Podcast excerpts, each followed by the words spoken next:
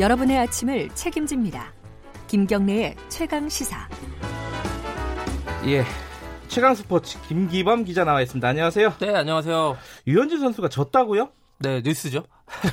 지면 뉴스군요, 네, 이제. 참 패전을 기록하지 않는 투수인데 어제 네. 아주 오랜만에 졌습니다. 어, 네. 애틀랜타 브레이브스전에서 5와 3분의 2이닝 던지고 4실점 했는데요.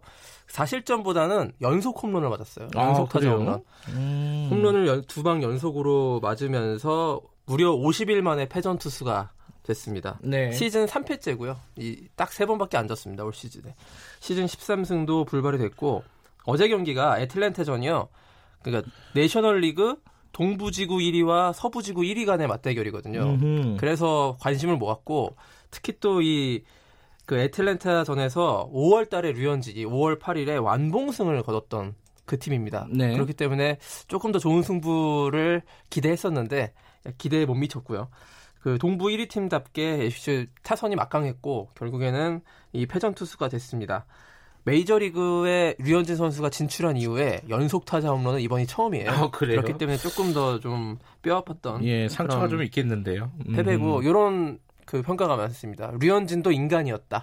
아, 그 모든 경기에서 이길 수는 없다고 예. 예, 감독도 그렇게 얘기했고요. 평균 자책점 요게 좀 중요한데요. 1.45였는데 소폭 상승해서 1.64까지 올라갔습니다. 1점대 방울 아직까지 메이저리그 전체를 통틀어서 류현진밖에 없습니다. 그래도 그래서 1위죠. 예. 계속 1점대 음. 방어율을 유지하는 것이 무엇보다 중요하고 그렇게 유지만 한다면은 연말 싸이 영상에서도 아직까지는 1순위가 예. 틀림없다고 볼 수 있겠습니다. 다음 경기는 뭐 어, 이기겠죠. 네. 프로축구 소식부터 알아볼까요? 아, 네. 프로, 아, 프로축구 소식도 오랜만에 네. 좀 들어보죠. 그 어제 관중 발표했는데요. 굉장히 관중이 늘었다는 발표를 했습니다. 그렇다 그러더라고요. 네. 125만 명을 돌파했는데 이 수치가 작년에 총관중을 이미 넘어선 거예요. 지금 리그가 한 아. 3분의 2 정도 왔는데요. 이미 작년 총관중은 넘어섰고요.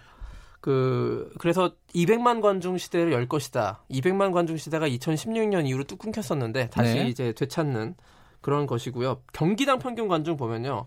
8,121명입니다. 8,000명 음. 정도가 들어오는데 작년 대비 50% 넘게 증가한 거예요. 아, 그래요? 굉장히 음. 많이 눈에 띄게 그 증가했다고 볼 수 있고요. K리그 인기가 왜 올라갔냐? 크게 세 가지가 있는데 경기 내용이 좋아졌다고 합니다. 예, 음. 실제로 선수들이 팬높 눈높이에 걸맞는 좀 멋진 경기력을 보여주고 있다. 네. K리그에 5분 더 캠페인이라는 것이 있는데요. 그게 뭐예요? 실제 경기 시간을 5분 더 늘리는 거예요. 그러니까 어. 끊기는 시간들 있잖아요. 예, 예. 그뭐 반칙을 하고 그래서 인플레이 되지 않는 상황들이 굉장히 많다. 음. 그런 것만 줄여도 경기 시간 자체를 5분 더 늘릴 수 있다. 실질적으로. 속도감 있게. 예. 예. 그 캠페인이 지금 잘 적용돼 가지고 어, 팬들이 재미있는 축구를 보고 있다. 이런 평가가 음. 있고 시간대를 분산시킨 게 있습니다. 과거에는 이제 주말만 했었는데 토요일과 일요일, 지금은 월요일, 금요일 이런 경기들이 많이 생겨 가지고 음. 일주일 내내 K리그가 어, 많이 노출이 되고 예. 이슈화되는 그런 효과가 있다고 그렇게 하거든요. 예. 그래서